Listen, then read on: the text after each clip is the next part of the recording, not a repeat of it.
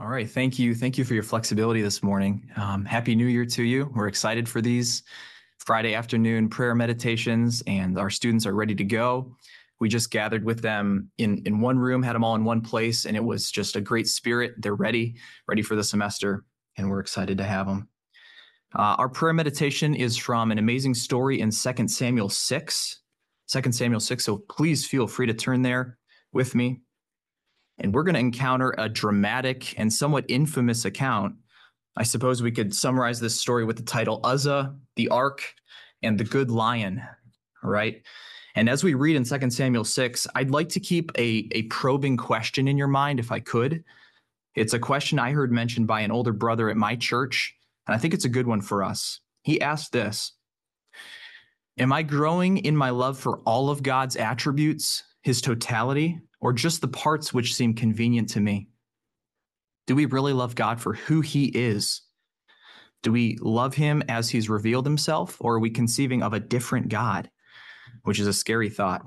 Let's read about Uzzah, the ark, and the good lion. Verse 1 Again, David gathered together all the chosen men of Israel, 30,000. And David arose and went with all the people that were with him from Baal of Judah to bring up thence the ark of God whose name is called by the name of the Lord of the host that dwelleth between the cherubims. And they set the ark of God upon a new cart and brought it out of the house of Abinadab that was in Gibeah. And Uzzah and Ahio, the sons of Abinadab, drave the new cart. And they brought it out of the house of Abinadab, which was at Gibeah, accompanying the ark of God. And Ahio went before the ark. And David and all the house of Israel played before the Lord on all manner of instruments made of fir wood, even harps, psalteries, timbrels, cornets, and cymbals. And when they came to Nachon's threshing floor, Uzzah put forth his hand to the ark of God and took hold of it, for the oxen shook it. And the anger of the Lord was kindled against Uzzah, and God smote him there for his error. And there he died by the ark of God. And David was displeased because the Lord had made a breach upon Uzzah, and he called the name of the place Perez Uzzah to this day. And David was afraid of the Lord that day and said, How shall the ark of God come to me? So David would not remove the ark of the Lord unto him into the city of David. But David carried it aside into the house of Obed Edom the Gittite. And the ark of the Lord continued in the house of Obed Edom three months. And the Lord blessed Obed Edom and all his household. So, what is this story about? What is the point? Is this a story primarily about God's judgment, his holiness, his cruelty, perhaps?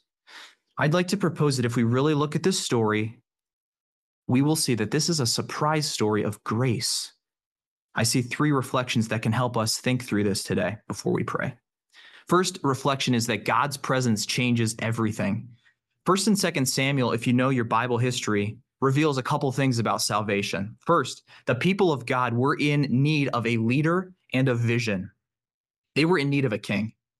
And as this book unfolds, Samuel, we as the reader begin to think that maybe David could be the answer to this problem. Maybe he is the one who would reunify the kingdom and bring back success and victory. And, and we're not terribly far off. If you were to look at chapter five, just a chapter before, you would see some paragraph headings like David unites the people. David reclaims Jerusalem. David defeats the Philistines. And he was actually coronated in Hebron. And some of the Psalms talk about this. So, so it appears to be that God is blessing David and he's blessing Israel once again. And in many ways, he was. However, more than simply receiving and enjoying God's gifts, the Israelites needed God's presence itself. And of course, in, in those days, God's presence was represented by the ark of God. That was the physical manifestation of the dwelling place of Yahweh. In fact, if you look at verse 2, it says, The ark of God, which is called by the name, the name of the Lord of hosts, who dwells between the cherubim. So, King David, in this chapter, even at the high point of his influence, he is successful, he's doing well. It is a godly influence as he stands in contrast to Saul. He is not enough. He is no Messiah. And, and, to prove that, Samuel writes something kind of interesting. As he talks about David commanding the ark to be carried back on a new cart, he actually references how the Philistines carried the ark in 1 Samuel chapter 6. The Philistines were ignorant and disobeyed, and David did too. So the Israelites and you and I don't just need God's victories or his gifts, we need his presence. That's the first reflection, and God's presence changes everything. Second reflection God's holiness is consuming. God's holiness is consuming. Of course, verses six and seven, this is the point of conflict in the story, right? We see Uzzah reach forth his hand. He discovers God's power and his holiness. And I like to think in in cross in touching that ark, Uzzah crossed over from what is finite and dependent into what is infinite and burning and white hot and glorious, and his life was taken. So, what do we know about God and his holiness surrounding the ark? Well, Exodus 25, Numbers 4, there's a couple passages that explain it to us. The short answer is that God's holiness was not to be taken for granted. In fact, there was a long process mandated by the Lord as to how the ark was supposed to be carried. It involved covering it, it involved the priests washing themselves, it involved putting gold rings on the side, a specific wood to be carried with, acacia wood. And the sons of Aaron, the Kohathites, they were the ones who were supposed to carry this ark on their shoulders. Even though the New Testament worship doesn't include all these details, we should get the point here. Nobody casually interacts with God. We don't do that today as we pray. God is holy, and his holiness is consuming. Remember how the Israelites first got these instructions on the Mount of Sinai. What's interesting is that the writer of Hebrews picks up on this imagery, and he says in, in chapter 12 that actually in the new covenant, we are brought closer to Sinai, not further away. We're brought closer to God in his glory. Therefore, let us be grateful for receiving a kingdom that cannot be shaken. Let us offer to God acceptable worship with reverence and awe. Reverence. The closer you get to God, the more your reverence should grow, not less. I talked about a good lion.